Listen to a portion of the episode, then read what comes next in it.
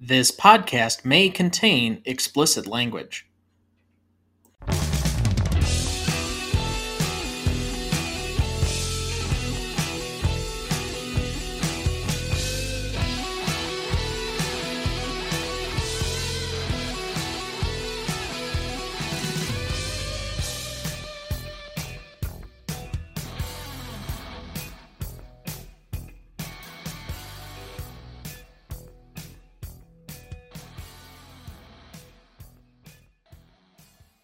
Welcome to the Greatest Movie of All Time podcast, the show that uses a unique grading style to redefine what the greatest movies are. I'm Tom Duncan.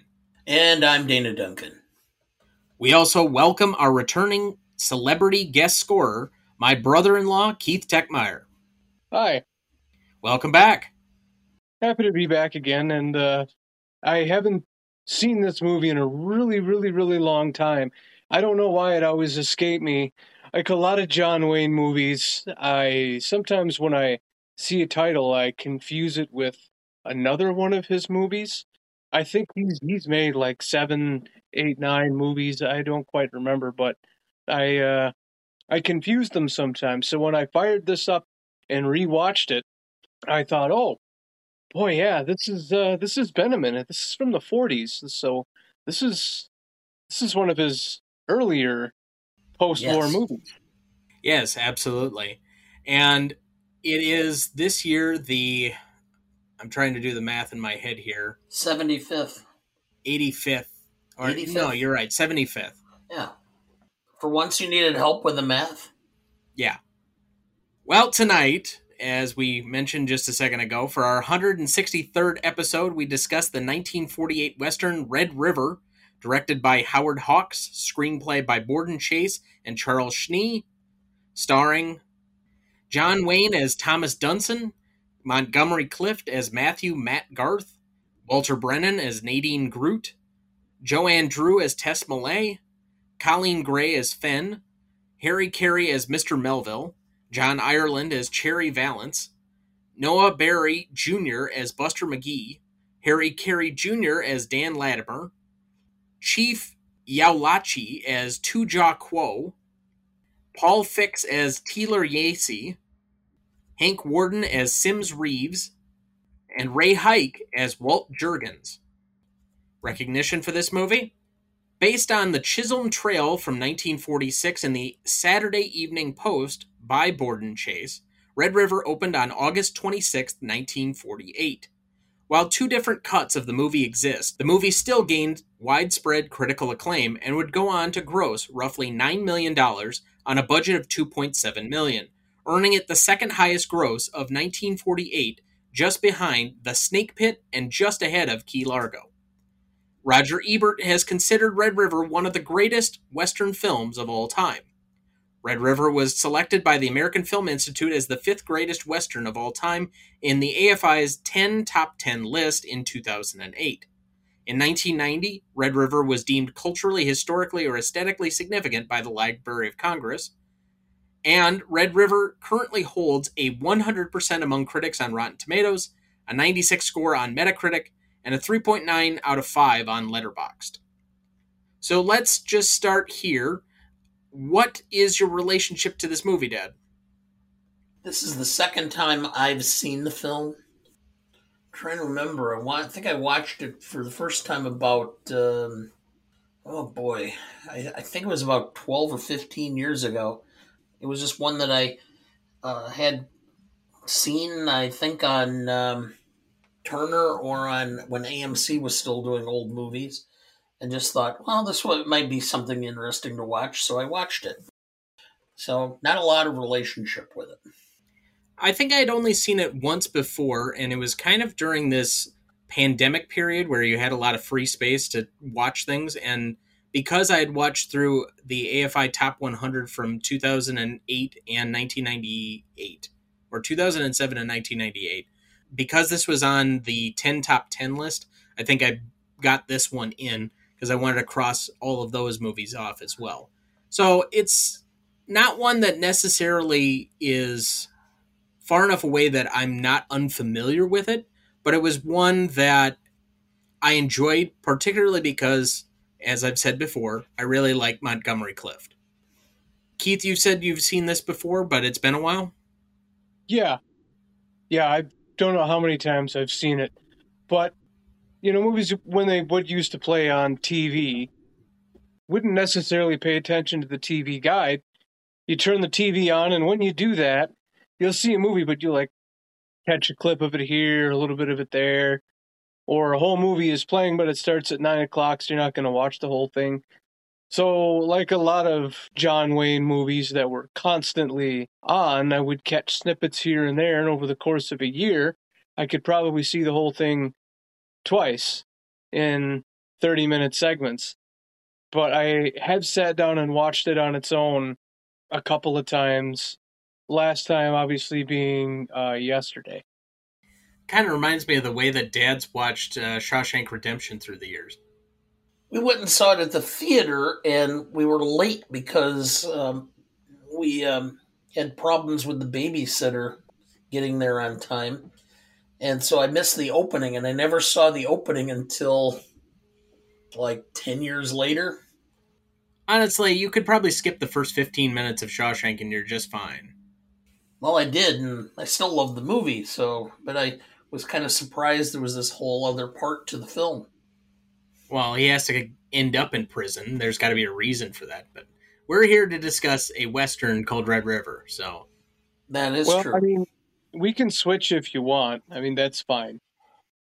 I don't think anybody's going to have too much trouble discussing the other movie, but uh, we we had a, a, dedicated show to one particular. So, what is Red River about?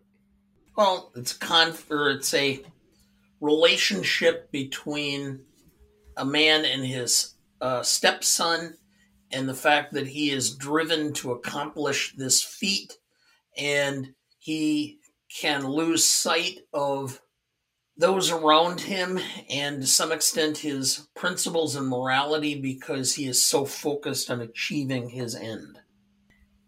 Yeah, I think the two things I really took out of this movie are the father son relationship, especially with how the film ends. But the other part of it that sticks out to me, because we're going to get to this a little later, it reminds me a lot of Mutiny on the Bounty. And there's a reason for that, which I'll get to in the Did You Know section there's a lot to do with leadership in this movie and particular styles of leadership.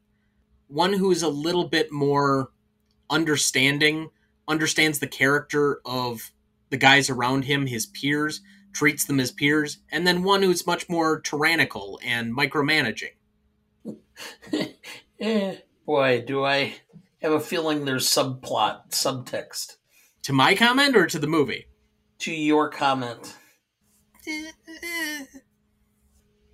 what I kind of got out of it, what I was watching the whole time, was uh, this kid shows up, tries to pull one over, but the main character could send him away, but he's he's on this adventure, he's beginning this experience, and he encounters this boy and actively decides that he wants to share in this experience with the kid. He's not doing the kid any favors. In fact, he's kind of got to go out of his way as much as he's going to get the kid to, to do something for him.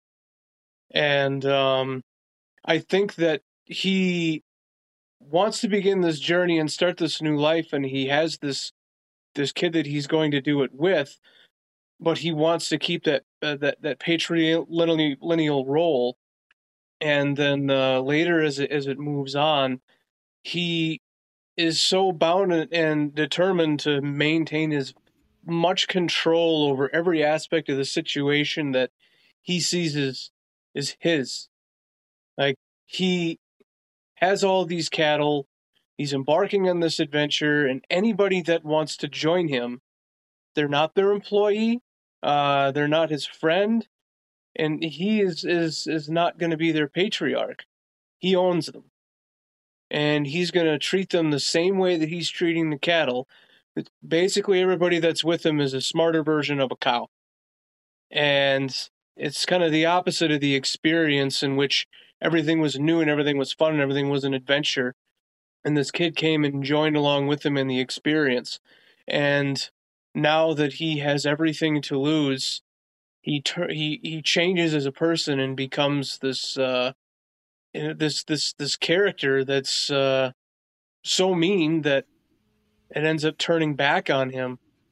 And then as it resolves, what ends up happening was uh, the the thing that got him going in the first place and the thing that he person who he was sharing this experience with in the beginning is the one who takes everything from him but then hands it back to him in the end. You raise a few good points there that I hadn't necessarily considered. One being the nature of Dunson as he starts the movie in creating a fatherly aspect and relationship with Garth as opposed to later on when he's seemingly much more insecure. And maybe you could look at that as a financial aspect of the movie, but I think you could also point at maybe it's the evolution of age.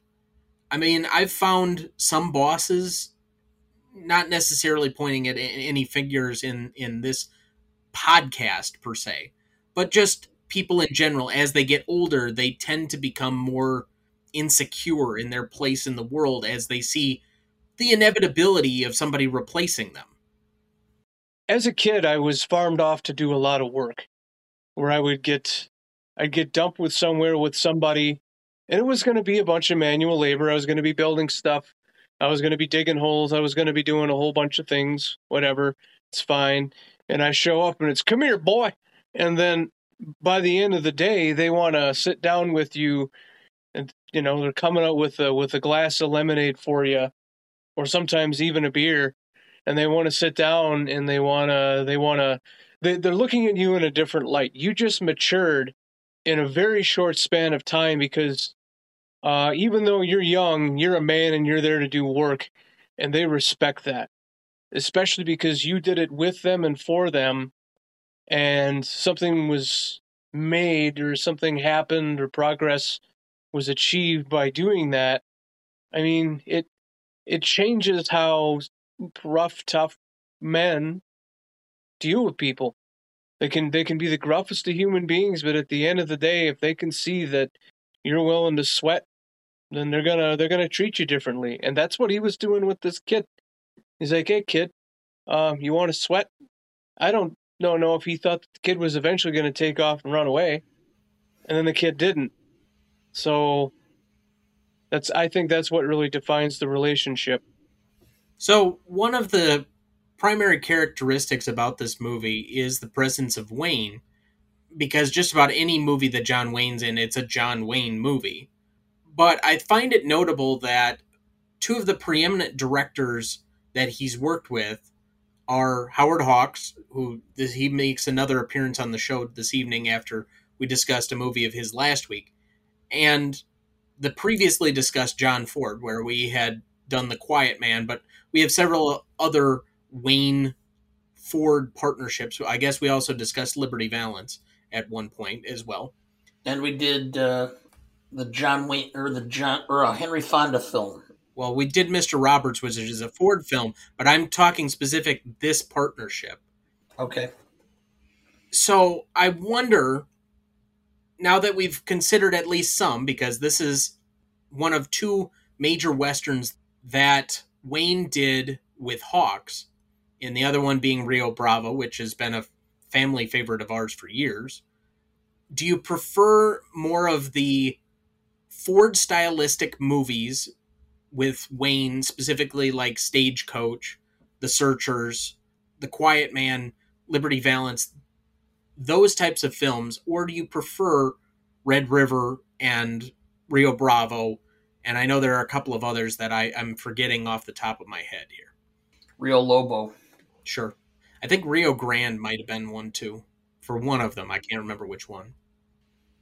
Well, I guess for me, it's kind of like picking among your children. I don't want to I don't want Sophie's choice. I like each of them for different reasons. I guess if I had to, I would pick Hawks simply because Hawks has a more simple narrative behind the characters. Ford always tries to make Wayne into something bigger than life, whereas Hawks just, he is John Wayne. He is this flawed person, and he's going to do the best he can within these limited circumstances. And so I think that's more realistic. So, and I think that's one of the reasons why I prefer or why I love Rio Bravo is simply because, I mean, Wayne is doing a job, but he has a lot of risks and a lot of adversity, and he just has to deal with it within the context of what he has. Right down to who's helping him is that's what he's got, um, is the line, I think, or that's what I've got. I just like the simplicity of Hawks's films with Wayne Moore, I guess. I would tend to agree that the Hawks movies are a lot simpler in their premise and their understanding. I think they can be therefore maybe a little bit broader in their appeal and more potentially entertaining. The Ford versions, especially the late 50s, early 60s, kind of beginning with The Searchers and Liberty Valance and the like, are much more layered movies that require multiple viewings to kind of glean a lot of what they're about out of them. And so if you're just asking from an entertainment standpoint, as much as I love Liberty Valance, I think I would probably prefer Rio Bravo. I'm going to go with Hawks as well. Uh, I don't have much to say. There's some tropes that exist that we'll we'll get to a little bit later that are a bit more prevalent in in in the the Ford movies, but also for all the other reasons that you two have already stated. Fair enough. And Dad, just because he's come up on multiple occasions before, and recently we learned that he's one of the, I think, three people to win three different Academy Awards as an actor, all as supporting actor. Where does Walter Brennan rank among the all time supporting actors?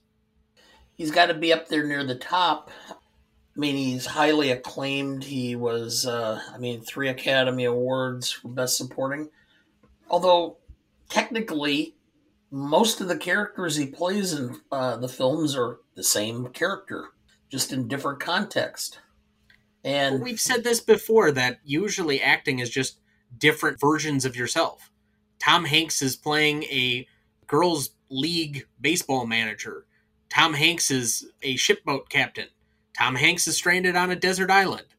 Tom Hanks is playing Tom Hanks, just in different situations. Well, I mean, John Wayne never really stretched himself a whole lot until he got into a few later films. And uh, Jack Nicholson uh, is a phenomenal actor, and he's done some really good stuff. But a lot of the later films was just Jack being Jack. And so I would have to give him kudos and say he's probably one of the greatest, if not the greatest support or greatest of supporting actors, especially in the Western genre. I enjoy him a lot because he does kind of play the same character. And Rio Bravo also one of my favorite movies and has been for a long time. Rest of my family too. Where he's there though, he's a little bit different. He's got the same voice, the same inflection. He's still the crazy old coot. Only in that one, he's a little bit more wackadoodle and he's got a limp. Well, in this one, it's tough when somebody has a very distinctive voice, and they're and they're playing a role that's in the same genre that that sort of that makes it kind of tough, right? So in this one, he is uh, a responsible human being that other people are are counting on. He's he's there for comedic effect. He's a very important member of the team. While other than that, he's an extreme right wing nut job. So that I like him for that. And uh, he really, really hates the commies. Yes. So he and my wife would not get along. But other than that, he uh, he is he is he is that iconic. And if he didn't have that telltale character, where you're right, he is kind of playing himself, then we never would have seen him in the first place. Well, Dad, you ready to dig more into this film? Do you have a plot summary ready for us? I do. Red River, 1948, is a thrilling Western epic directed by Howard Hawks and starring John Wayne and Montgomery Clift. The film tells the story of Tom Dunson, Wayne, a tough rancher who leads a cattle drive from Texas to Missouri along with his adopted son, Matthew Garth, Clift. As they make their way across the dangerous and unforgiving terrain, Tensions rise between Dunson and Garth as Dunson's harsh methods clash with Garth's more humane approach. Matters come to a head when Dunson becomes increasingly tyrannical and even violent, and Garth must decide whether to stay loyal to his adopted father or stand up against him for the sake of their fellow cowboys. With stunning cinematography capturing the majestic landscapes of the American West, Red River is a classic tale of loyalty, betrayal, and the struggle for survival in a harsh and unforgiving world. Wayne and Clift both deliver powerful performances, with Wayne in particular showcasing his trademark blend of toughness and vulnerability. A true masterpiece of the Western genre, Red River is a must see for fans of classic cinema and anyone who loves a gripping and unforgettable story of adventure and redemption. Thank you. Did you know? This is the film debut of Montgomery Clift. However, this film was shelved for two years, so the first film the public saw of Clift was The Search from 1948, for which he was nominated for an Academy Award for Best Actor. Did you know? Montgomery Clift was nervous about standing up to John Wayne, but gained confidence when Howard Hawks told him to play his scenes like David against Goliath. He also urged the young actor to underplay in his scenes with Wayne, particularly the scene in which his character challenges Dunson for the first time. Wayne was also not sure Clift could be convincing as a rugged cowboy, but after that first confrontation scene, he told Hawks his doubts were gone and he's gonna be okay. Did you know? There was some concern that John Wayne and Montgomery Clift would not get along, since they were diametrically opposed on all political issues, and both were outspoken on their views. According to legend, they agreed not to discuss politics and the shooting went smoothly. However, both Wayne and Walter Brennan would not get along with Clift, and they stayed away from the young actor when not filming. Clift later turned down Dean Martin's role in Rio Bravo because he did not want to be reunited with the two actors. Did you know? After seeing John Wayne's performance in the film, directed by rival director Howard Hawks, John Ford is quoted as saying, quote, I never knew the son of a bitch could act. This led to Ford casting Wayne in more complex, multi layered, and dramatic roles in films like She Wore a Yellow Ribbon, The Searchers, and The Man Who Shot Liberty Valance. Did you know? Filmed in 1946 but held for release for two years, in part due to legal problems with Howard Hughes, who claimed it was similar to his The Outlaw from 1943 that Hawks also directed. That is the primary reason that the 127 minute and 133 minute cuts both exist. Did you know? The film spent nearly two years in editing. The first cuts proved to be all wrong, so, in desperation, Howard Hawks reached out to Christian Nyby, his friend and a respected editor, who was working at Warner Brothers editing Fighter Squadron from 1948 at the same time. Nyby agreed with Hawks that the film wasn't working, but told him he couldn't help him as he was contracted to Warner's. Hawks got around that by contacting Warner's chief, Jack L. Warner, who was aboard the ocean liner Queen Mary on the way to Europe, and secured his permission to use Nyby. So the editor would cut Fighter Squadron by day, and then after hours get to work on this film. Did you know? Writer Borden Chase readily admitted that the storyline was Mutiny on the Bounty with saddles and stirrups. Did you know? Howard Hawks was distressed by what he considered John Ireland's unprofessional and lecherous behavior during filming, which were partially due to the actor's alcoholism. This contributed to Ireland's part, Cherry Valance, being drastically reduced in the finished film. However, others on the film, notably writer Borden Chase, have said that Hawks's main problem with Ireland was that they were both competing for the affections of Joanne Dru, and Hawks found himself on the losing end, and took out his resentment at the loss of Ireland. Ireland and Dru were married a year later. Hawks later called Chase an idiot, a heavy drinker, and a philanderer who didn't know what he was talking about, adding that the real reason he cut Ireland's scenes was because the actor was always getting drunk, stoned on marijuana, and losing his hat and gun. Did you know? The theme song, Settle Down, was later adapted by the score's author, Dmitri Tiomkin, and sung by Dean Martin and Ricky Nelson under the title My Rifle, My Pony, and Me in Rio Bravo from 1959, another John Wayne Western directed by Howard Hawks. And with that, we will take our first break and we will be right back.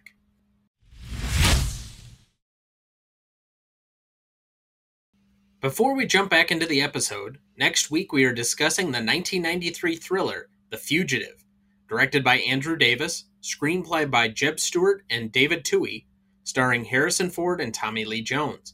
You won't want to miss that one, so watch ahead of the show by searching the Reelgood app to find where it's streaming for you. That's R E E L G O O D. That leads us to best performance. Dad, who do you have down? I have actually uh, Montgomery Clift.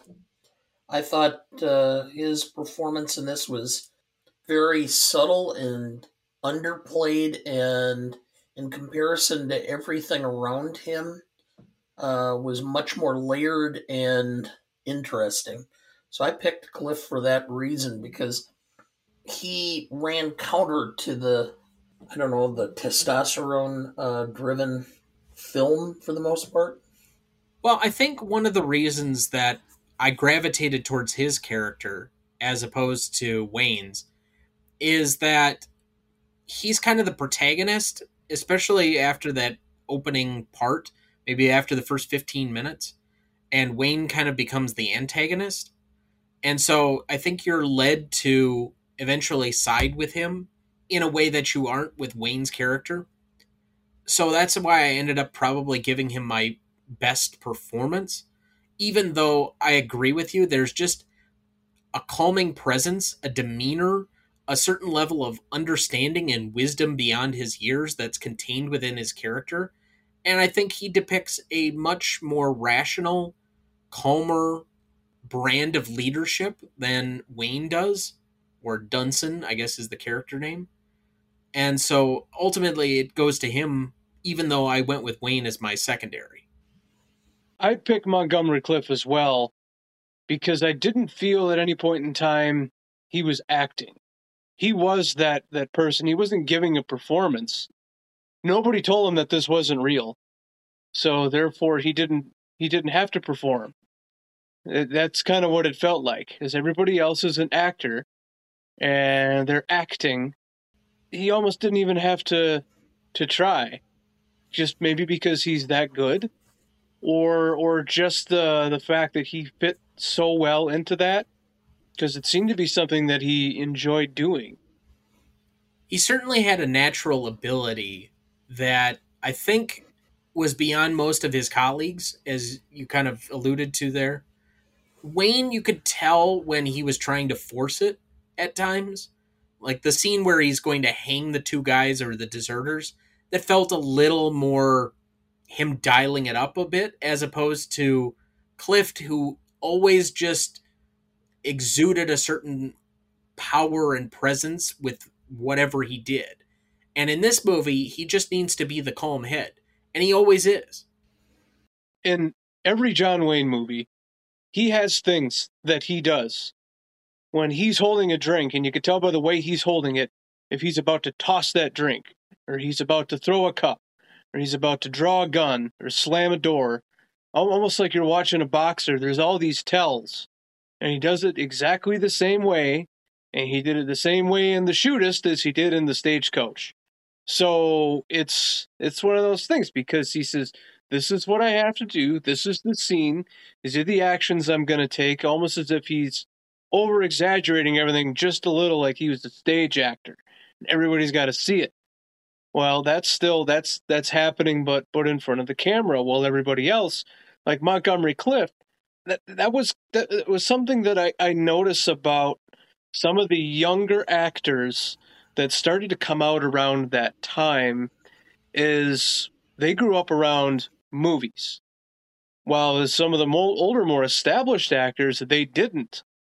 You know they were there when they were first being made so their experience with acting is on the stage, and everything is is a little over emphasized. So the understatement, I think, in Montgomery Clift is uh, one of the first times that you really see that in in a western.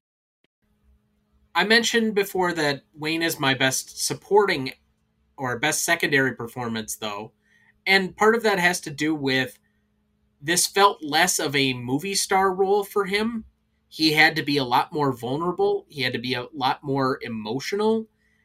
He had to carry a certain accessibility about him that he didn't seem to have in the early portion of his career. He seemed much more invincible in things like Stagecoach than he did in this movie. And I think part of that has to do with the fact that he's playing a much more aged character in comparison, even though there's only nine years apart and he plays kind of about a younger guy by the time we get to Liberty Valance. Although he and Jimmy Stewart playing guys in their 40s when they're in their like 50s was was considerable. But regardless, I, I still think there was something to be said when John Ford takes notice. I never knew the son of a bitch could act. Did any, either of you not have Wayne as your secondary? I don't. I do. I, I picked him because he had to be a lot of different people in this movie. He had to be the boss. He had to be a father. He had to be a victim. He uh, had to be the bad guy. And uh, then he had to end. He didn't have to end, but he ended where he, he started. All of those things that he had to be in between. And every time he had to change personalities, I thought that he, as an actor, was able to, to change to sort of fit that role. Like whatever emotions he was supposed to be feeling, he was able to portray them. While every other emotion in every other movie is just called John Wayne.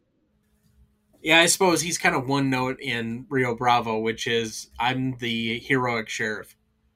The uh, only the only thing in Rio Bravo is he has to also be a little vulnerable because he doesn't know how to handle Angie Dickinson. But did really anybody know how to handle Angie Dickinson? Well, Burt Bacharach did at least for about 10 years. You said you didn't have Wayne as your secondary? No, I didn't. I had Howard Hawks.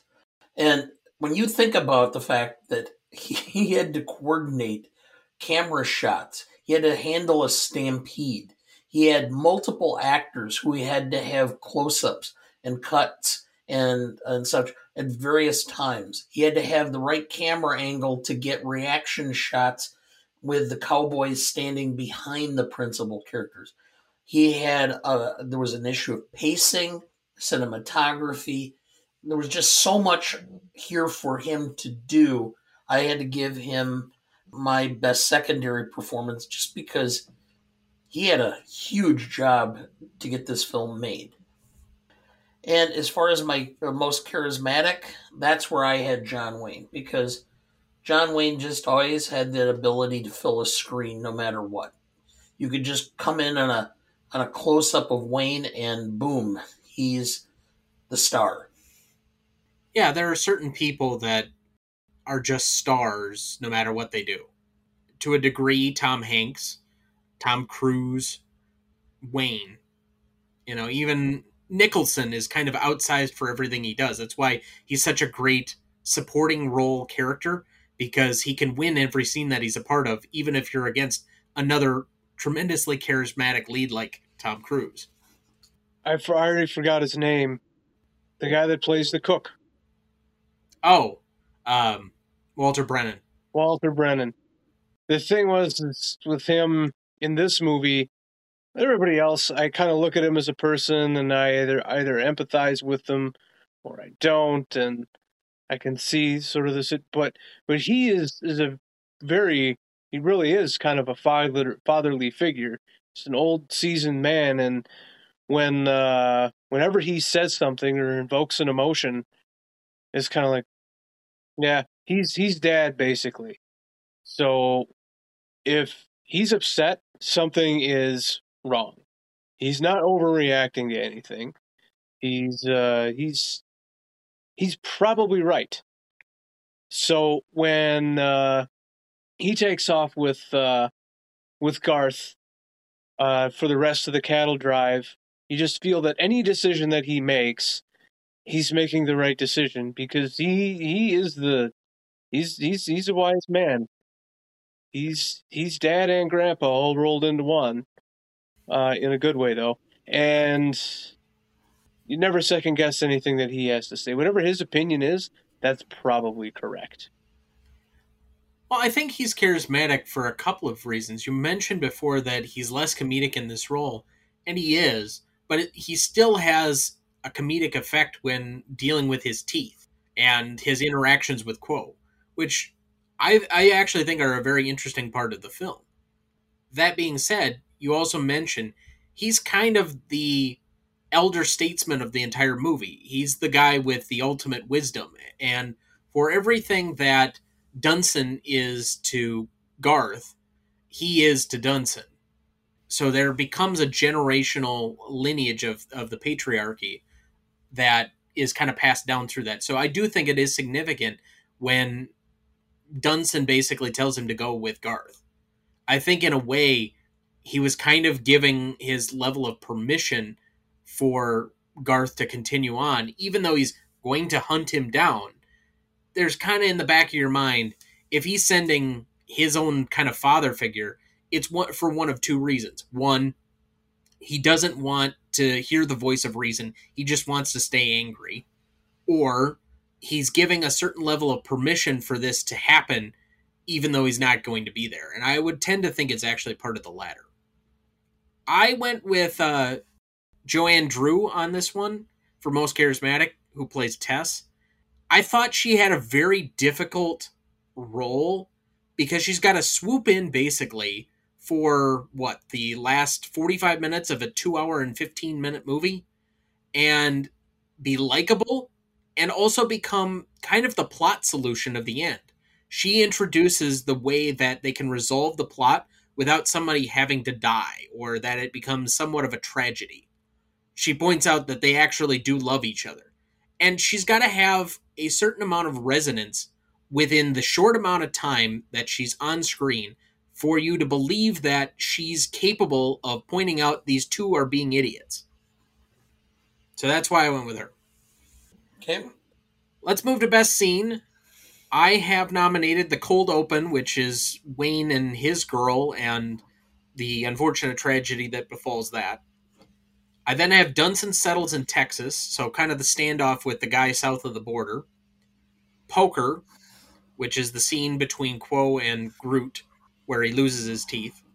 I have Stampede. I then have the Revolt, which is Garth turning on Dunson.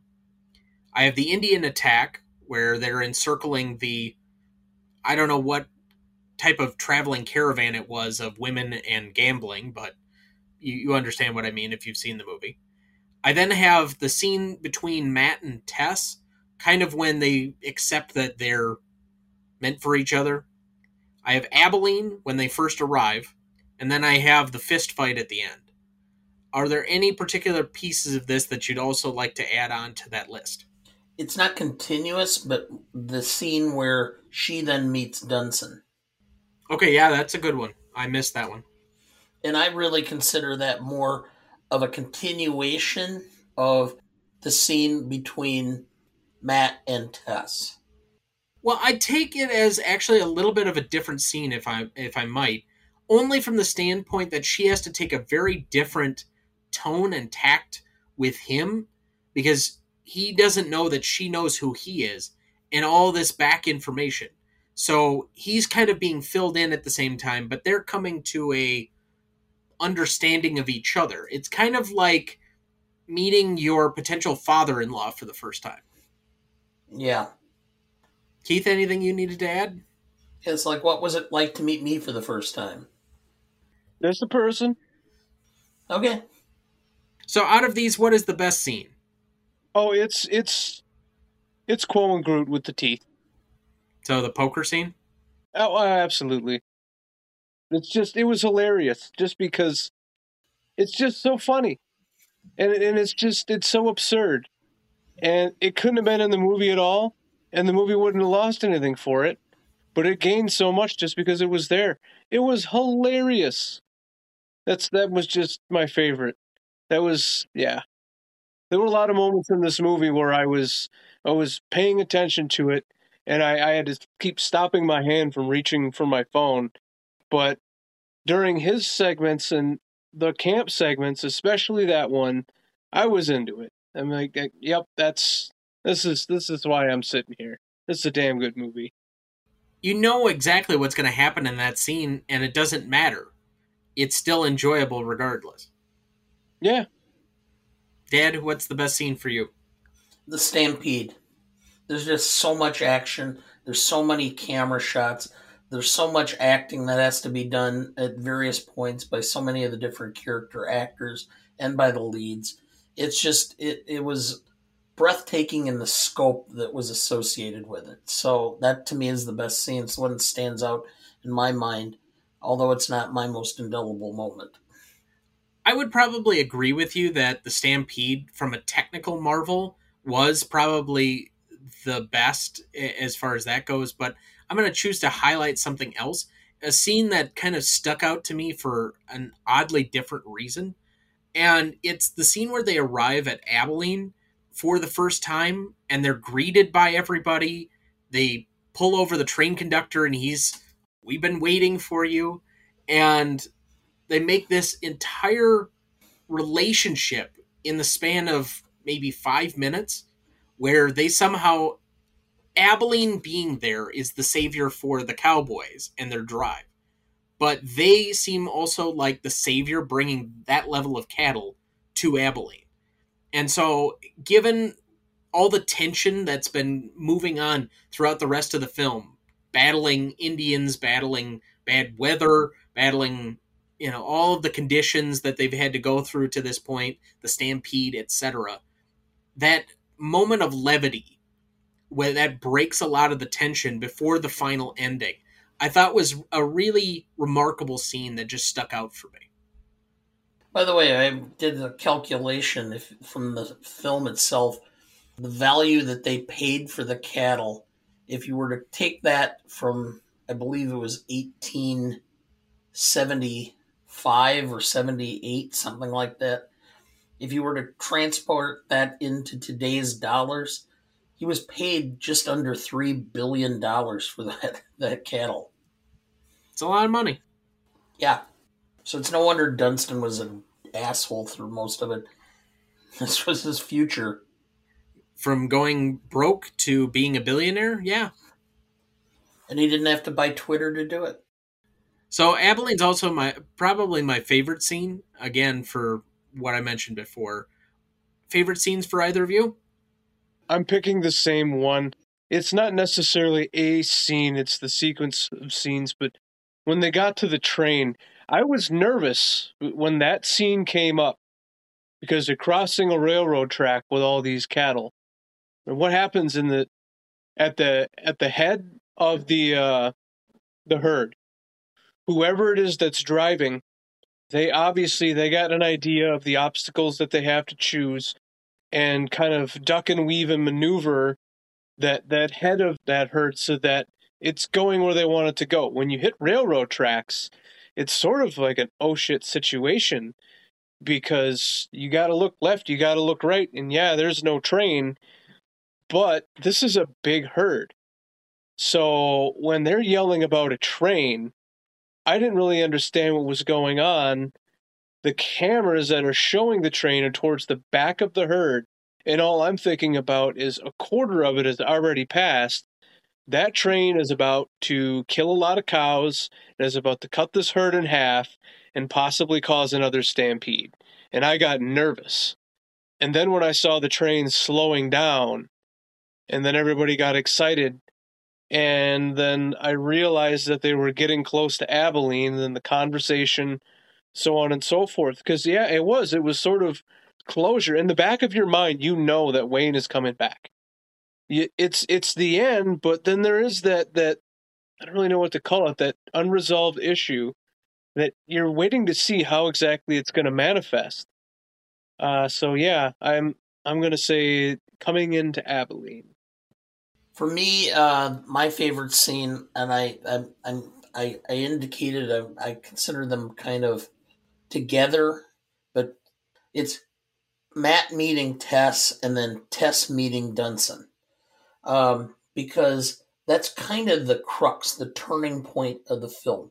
It turns both men, Matt and Dunson, from being individuals who really only know each other superficially as men to having more of an under deeper understanding about each other and what their relationship is. And of course, it takes a woman to point out the relationship factor. And so that's why I just I think that that that plays very well, especially within the context of a very testosterone driven film. Most indelible moment for me is the ending in the fist fight. It was the first thing that I thought of when I'm like, oh, this is coming back up on the schedule from the first time that I'd seen it. It's kind of a memorable ending, even though it feels a little deflating. I don't think it, it's it's quite the catharsis that you need as the audience, but that's partially probably because they changed the ending. I I chose when uh, he's drawing his brand in the sand in the towards the beginning of the movie, where that's going to be the the symbol of everything that he's working towards, and that everything that he's going to be indefinitely. And then, of course, in the end, the brand changes. But it was just something about how he was excited and he was creating a thing. And then, sort of, the the point of the movie is that the thing that he worked so hard to build is collapsing. And that changed him. And I just, I don't know, I just kept thinking about his brand, the thing that he wanted to build, and it's dying and that's what made him who he is. I don't know. I just I just I keep thinking about his brand, him drawing it. I'll always remember this movie because of that. For me, it was the the the uh, the fight scene. Again, you, for the reason you pointed out, that's the minute I we thought about that. That's the scene that came back in my mind immediately. Well, that looks like a good spot to take our second break, and we will be right back.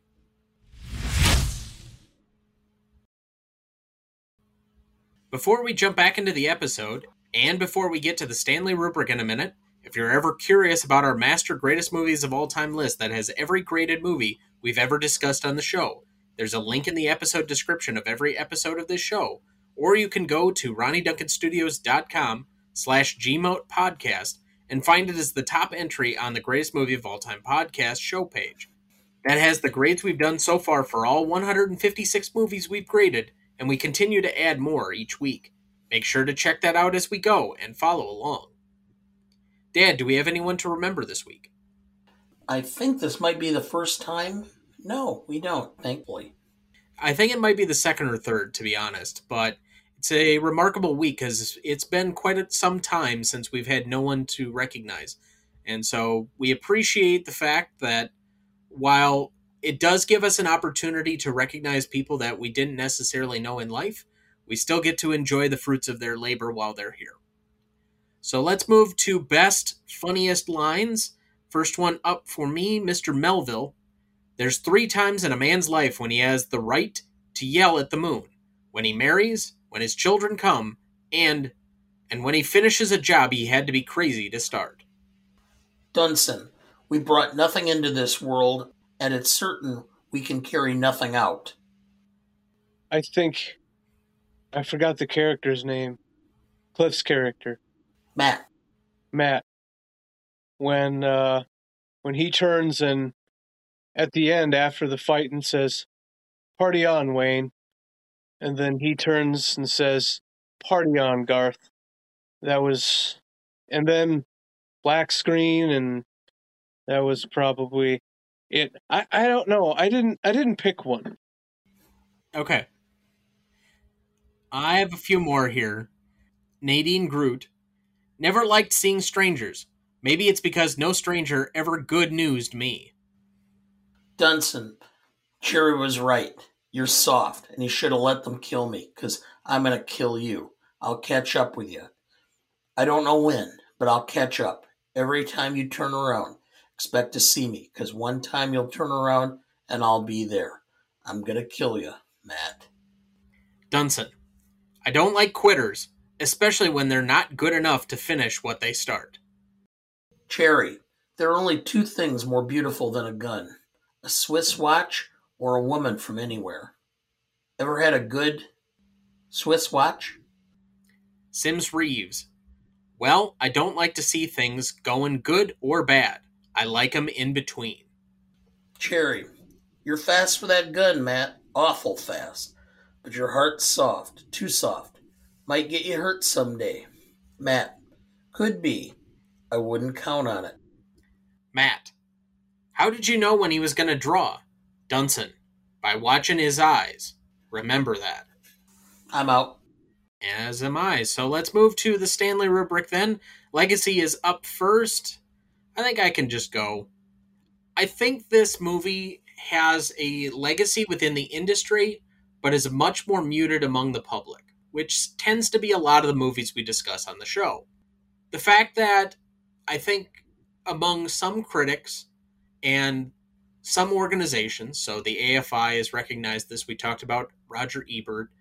I'm sure that you could find a few others that put this, you know, at least in the top 20 of Westerns. I think that's fair to say. I don't think it'll ever be everyone's favorite. I'm not sure it would necessarily be in everyone's top five. Westerns certainly vary by degree of who you appreciate more and the level of violence you want in your Western. And so, like Peckinpah or Leone are more attractive to some people than Hawks and Ford. But this still has at least a good recognition as one of the better John Wayne Western films. It's got a recognizable couple of stars in Brennan and Clift. And as a result of whatever Clift was going to go on to do, the fact that this was kind of his first movie, and not only did he hold his own, we all voted him as best performance, I think raises the bar just slightly for me. I'm going to go four for legacy on the industry. However, if you said Red River, I don't think the majority of people, even in this country, would necessarily think of the movie first. And so that leads me to believe that this is a much more forgotten John Wayne film. It doesn't have the name recognition of The Searchers, or Stagecoach, or Rio Bravo, or even The Man Who Shot Liberty Valance, which have much more unique names.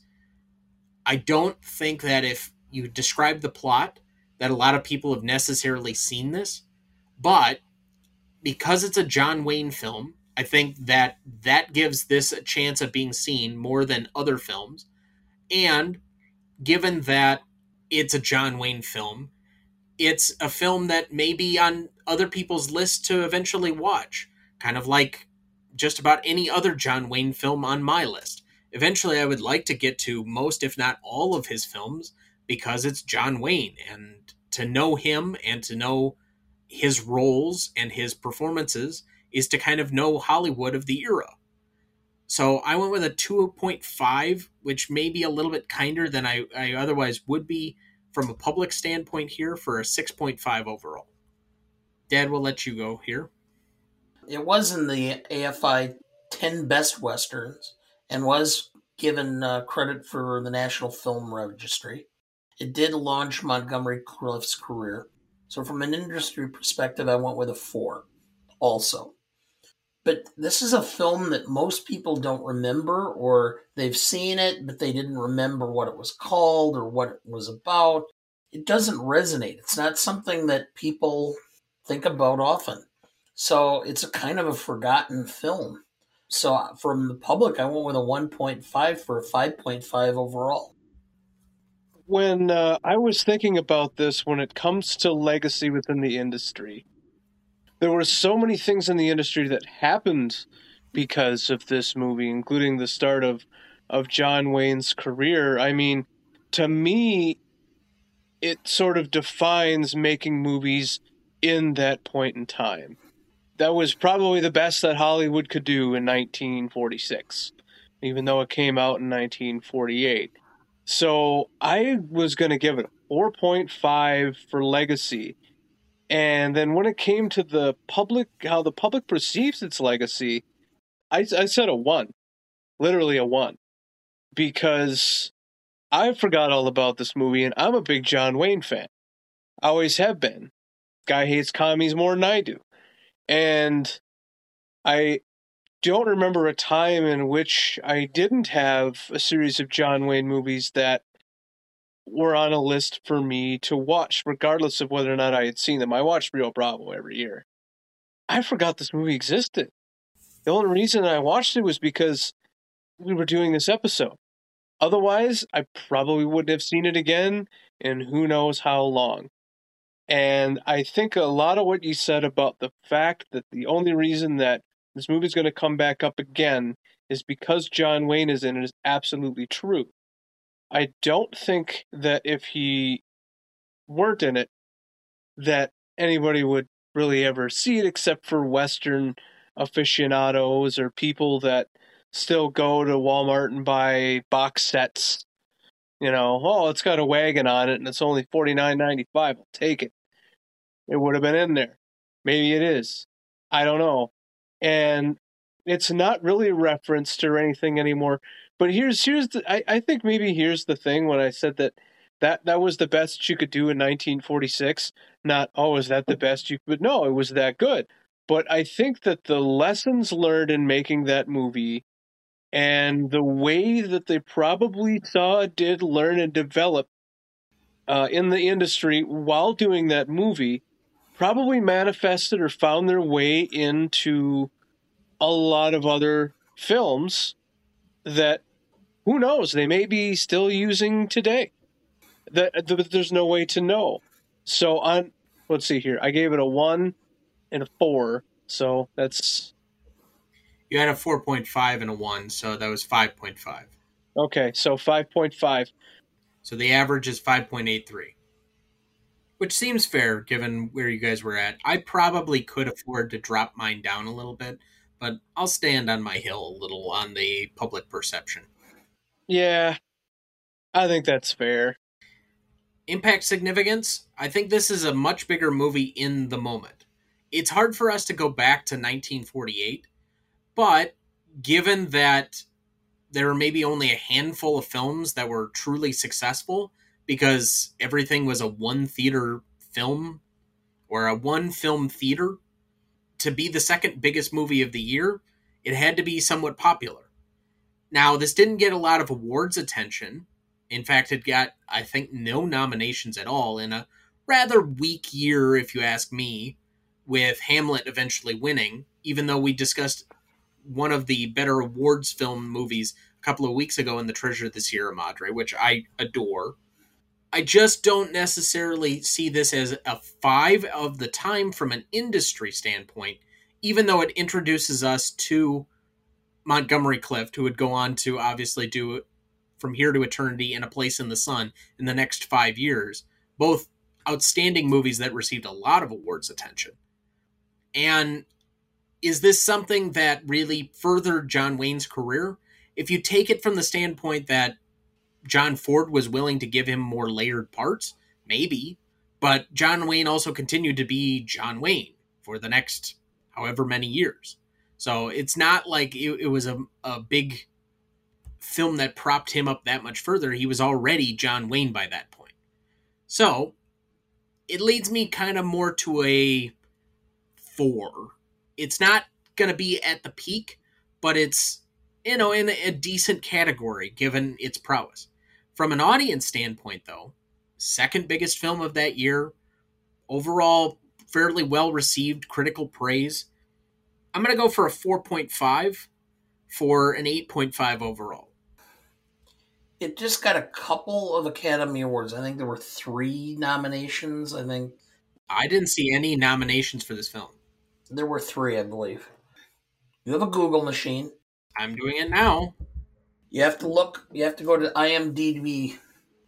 Johnny Belinda, Joan of Arc, Luck of the Irish, Hamlet, Key Largo, Treasure of the Sierra Madre, Johnny Belinda, Snake Pit, The Search, Sitting Pretty, Red Shoes, Foreign Affair, those are live action shorts. Score, short subject, scoring of a musical picture, best original song, art direction, sound recording, cinematography. It does not have a single award.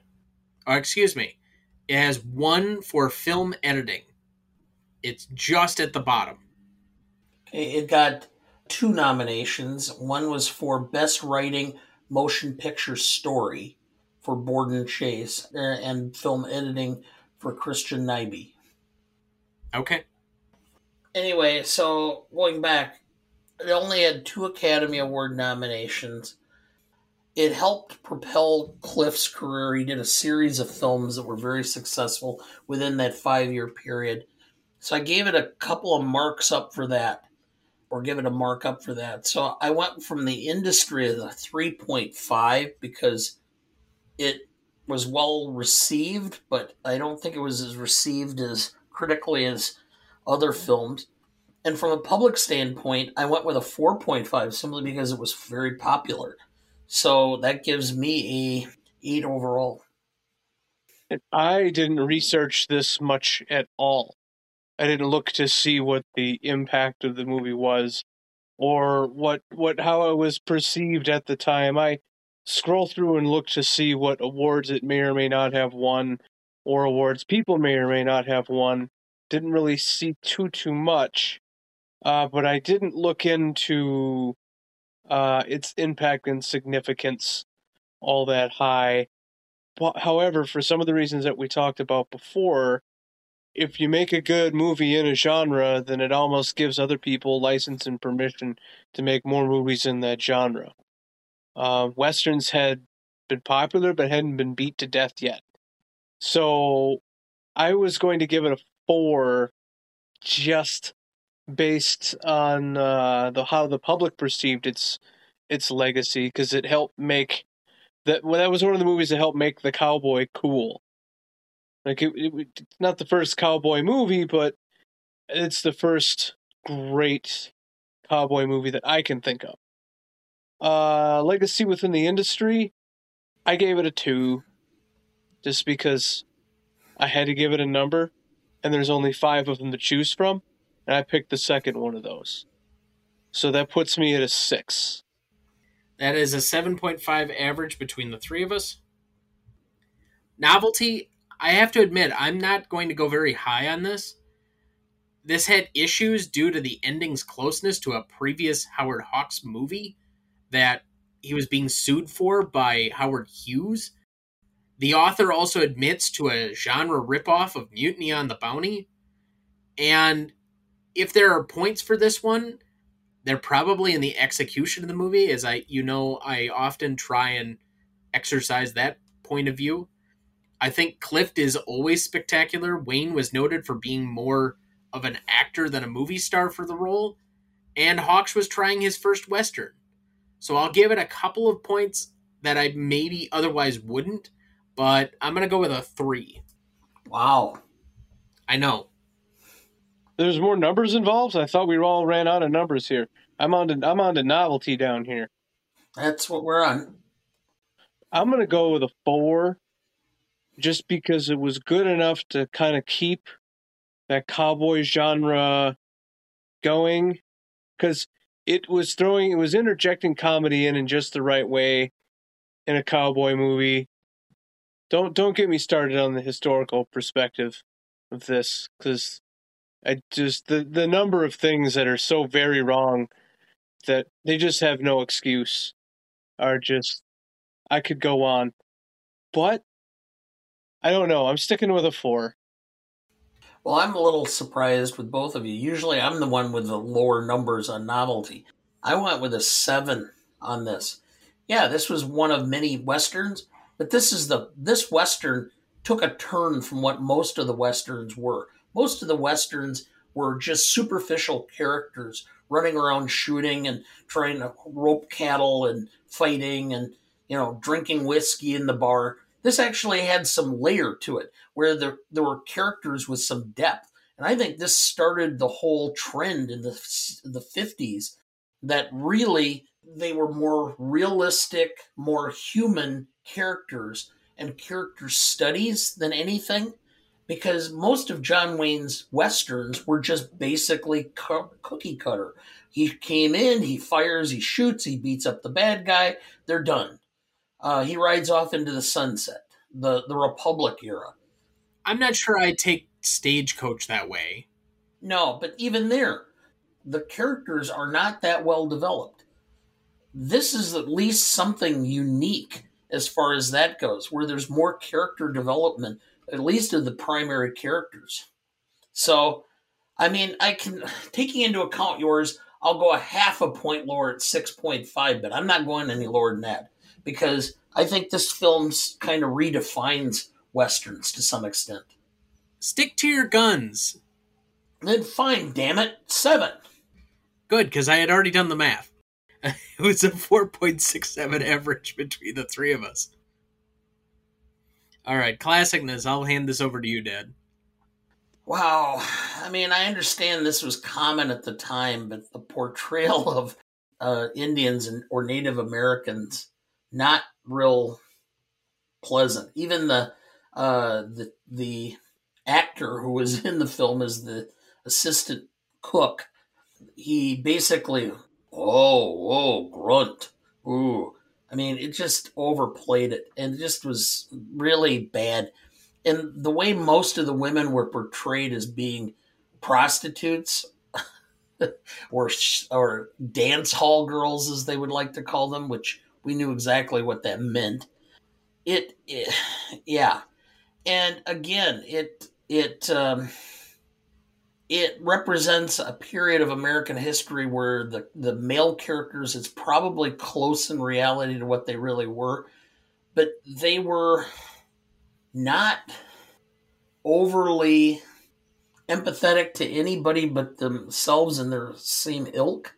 So just because of this being so classically troped as far as how it portrays women and Indians, I went with a 6.5 for classicness. So it's an interesting point on the dance hall girls. I guess I hadn't considered that portion of it. But let me play a little bit of devil's advocate on the relationship between Quo and Groot.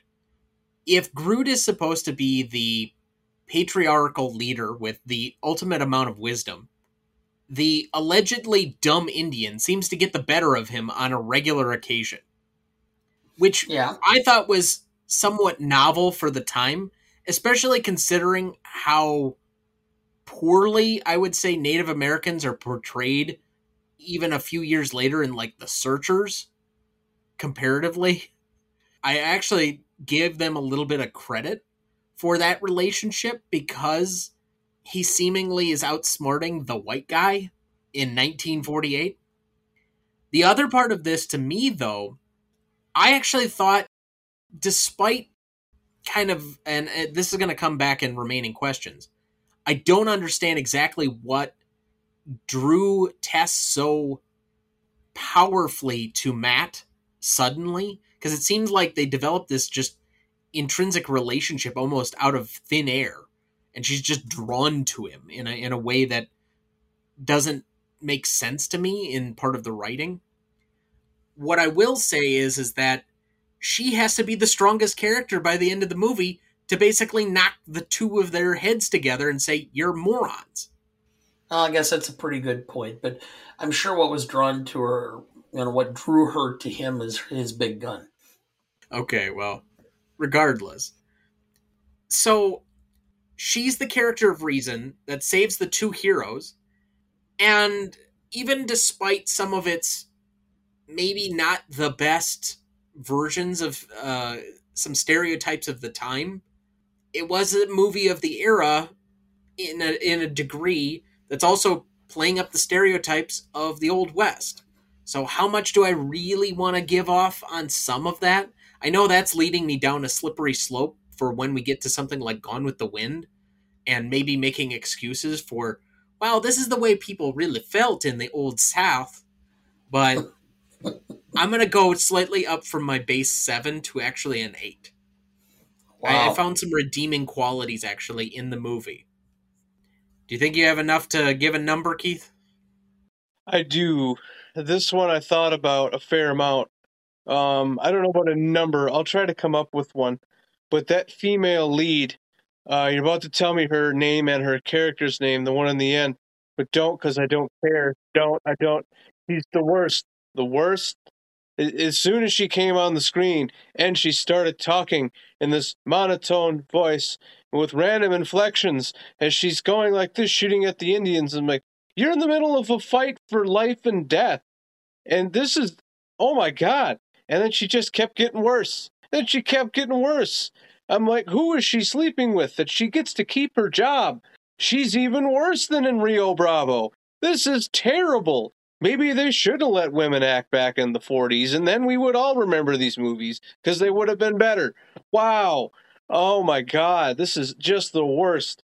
So I think one of the reasons why it kind of doesn't age well is because they take a lot of female characters and they box them in when they're, uh, you know, the the the dame starts acting up and they're calm down, see, going hysterical, and then they just ah, and then she's in that box and her eyes are just screaming, "Can I act, please?" But nope, not allowed. Then she gives that god awful performance and takes what was a great movie and made it okay. But Red River is an okay movie because of her, and uh, it's yeah, that that is hard. But when you're watching a movie from that era, there's a lot of that, and it's it's sometimes difficult to swallow. As far as some of the classiness, there is a there is an actor who is in this movie. I do not know his name. He is frequently in John Wayne movies. He's bald, he's tall, kind of skinny, and uh, the way that he speaks is very. I, I don't need to explain to you who he is. You already know who I'm talking about. He is actually a cowboy. He got his start in the movies because he was a cowboy in real life, came to California. They needed help with the cows and the horses on set. At one point in time, they uh, asked him uh, when he was in the army. They asked, "Hey, do you uh, can you ride Roman uh, Roman style?"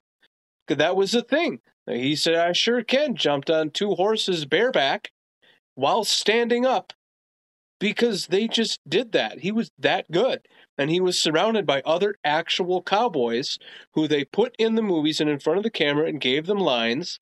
So some of those guys were real. And obviously, if you remade that movie today, you aren't going to have that. I mean, the, as soon as your cowboy steps off of his horse, throws a slipper on, goes back to his trailer, throws on his skinny jeans, starts sucking on his latte, I mean, that guy doesn't exist anymore. So there's some authenticity that exists and that is portrayed in this movie because of those people. Uh, the fact that they got these giant herds of cows and trampled them around. They were killing animals when they were making these movies, and they could give a shit less. It's just a damn cow, right? Well, now that would shut the whole movie down. You know, like the like the Rust shooting. If that happened back then, they just would have, you know, made a quick hole and replaced them with somebody else.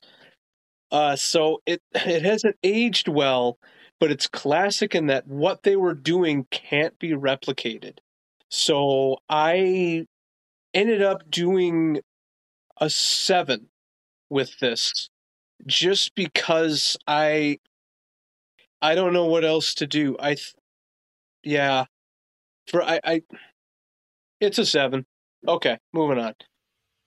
Hank Worden—that was the guy's name by the way. That's it. And That's uh, he uh, he had originally been a uh, a rodeo performer uh, until he had an injury and then turned to acting. So that's a 7.17 average between the three of us. Keith, go ahead on rewatchability. Okay, for me, it's going to be a little tougher because it's going to be some of the reasons that I didn't quite mention yet. When they were inventing the Western, they invented a genre. I know when this movie was supposed to have taken place, the Chisholm Trail was already well established. None of the guns that they used in the movie existed. None of the clothing that they wore in the movie existed. There's no such thing as a pant with belt loops. They didn't exist in the 19th century.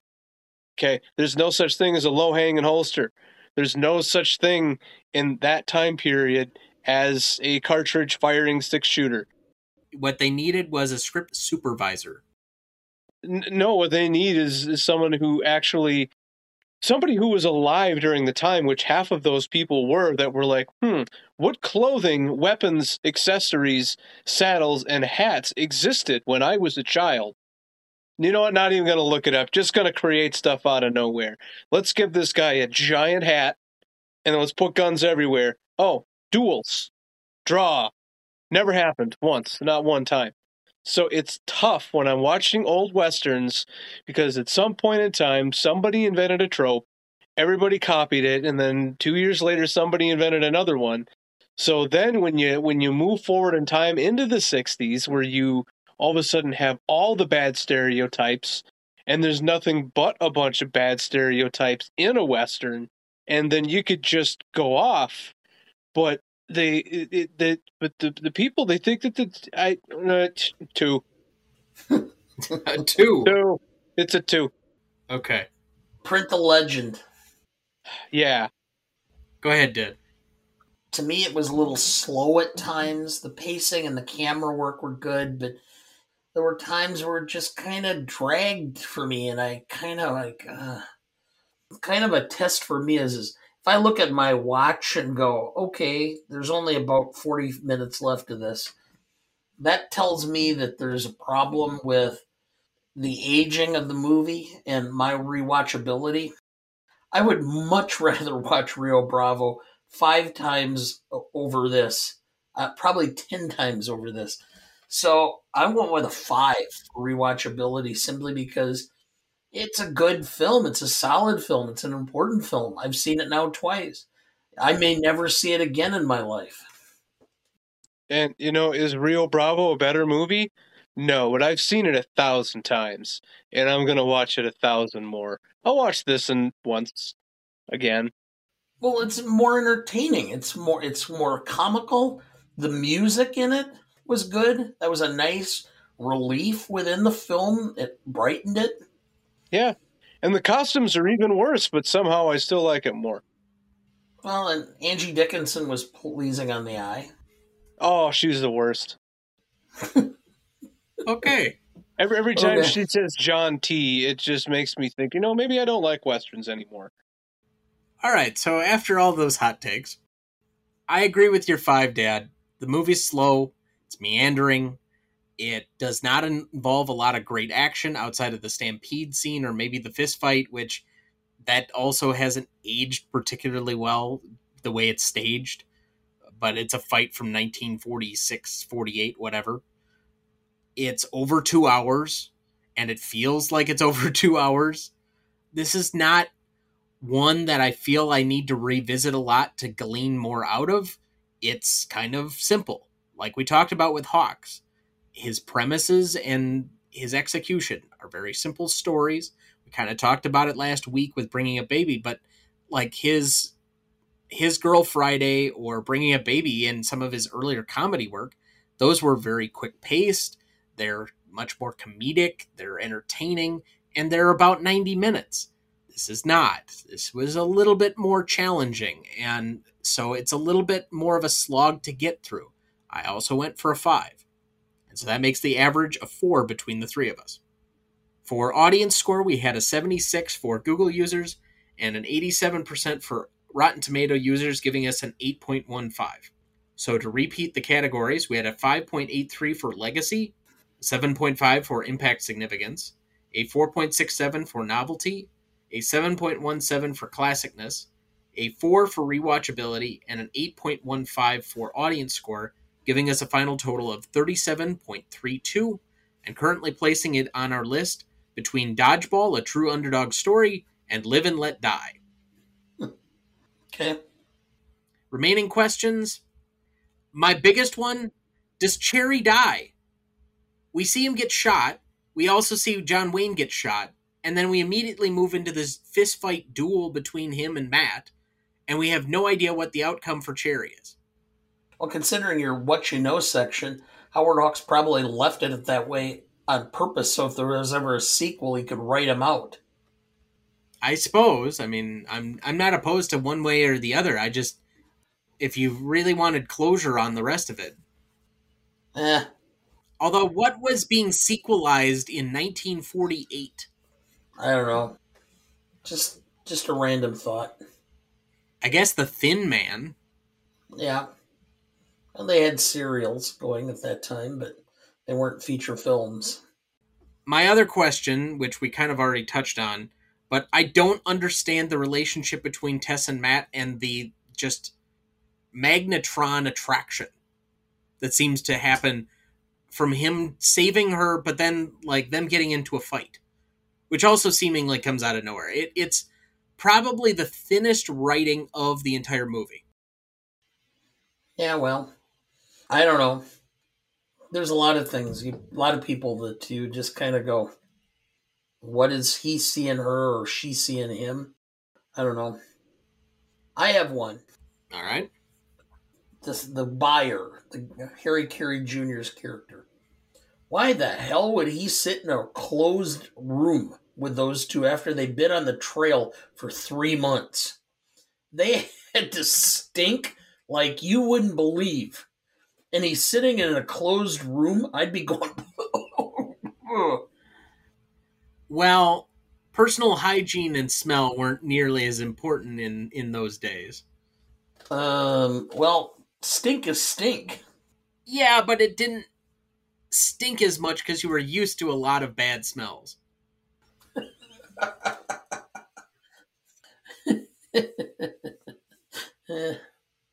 Any other remaining questions? I have none. No, I don't have any. Okay. Well, thank you again for being on with us, Keith. We always enjoy having you. Yeah, thanks for having me. And I don't know what we're going to do uh, next time, but this was interesting. I I'm glad I did this one because, like I said, otherwise I don't think I would have watched this movie again, and it gave me a lot to to think about and makes me want to watch more Montgomery Clift movies. Well, I can suggest a few. I already mentioned two that I think very highly of him on, but uh, we also did Judgment at Nuremberg last year, where I think he has a pivotal role in that one. He's in a Hitchcock film and um, that I've never seen, um, where he plays a priest. Which one is that? Uh, I confess. Oh, okay. I think you like have the DVD of that. I know I do. I've never seen it, and I've thought about actually sitting down and watching it. Okay. All right final thoughts for the week, Dad? I'm enjoying uh, the marvelous Ms. Maisel, Mrs. Maisel's uh, final season. I like the way they're kind of popping back and forth between more modern and then trying to wrap up the story. So it's been entertaining. I'm looking forward to the ending, but I'm also not looking forward to the ending. So I'm enjoying the last quarter of that show, of Ted Lasso, and of Succession simultaneously.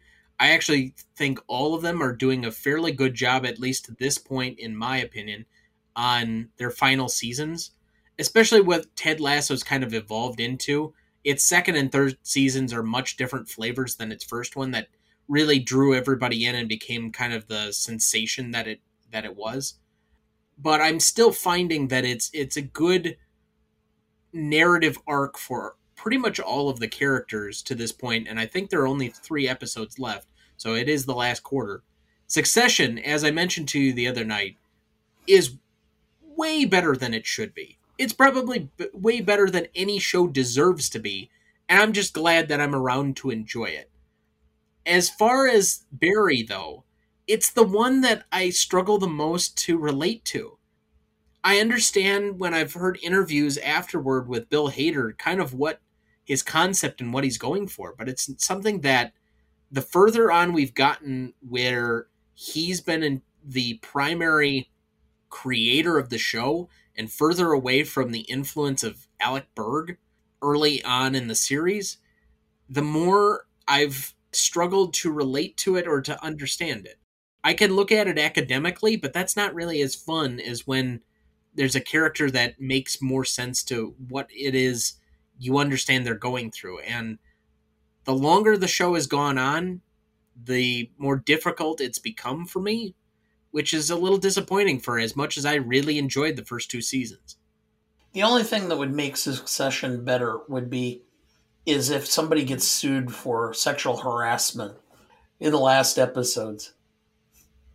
Well, no, they got to be accused then of uh, defamation for telling lies about voting machines. Yeah. Because there is an election coming up in the next episode. So that'll do it for us this week. Thank you for listening. I didn't kill my wife. I don't care. Next week, we are discussing the 1993 thriller, The Fugitive. Directed by Andrew Davis, screenplay by Jeb Stewart and David Twohy, starring Harrison Ford and Tommy Lee Jones. You won't want to miss that one, so watch ahead of the show by searching the Reelgood app to find where it's streaming for you. That's R E E L G O O D. Please like, follow, rate, and review, or whatever on whichever platform you have so that more can join in on our fun. You can also email the show at thenewronnieduncanstudios.com or sign up for our newsletter. Find our new Facebook page under Greatest Movie of All Time Podcast, or find us on Instagram, Twitter, or TikTok at the handle at gmoat Podcast. The Greatest Movie of All Time is a production of Ronnie Duncan Studios. Our show is mixed, edited, and written by Thomas Duncan. Our music is thanks to Purple Planet Music. Our technical provider and distributor is Captivate FM.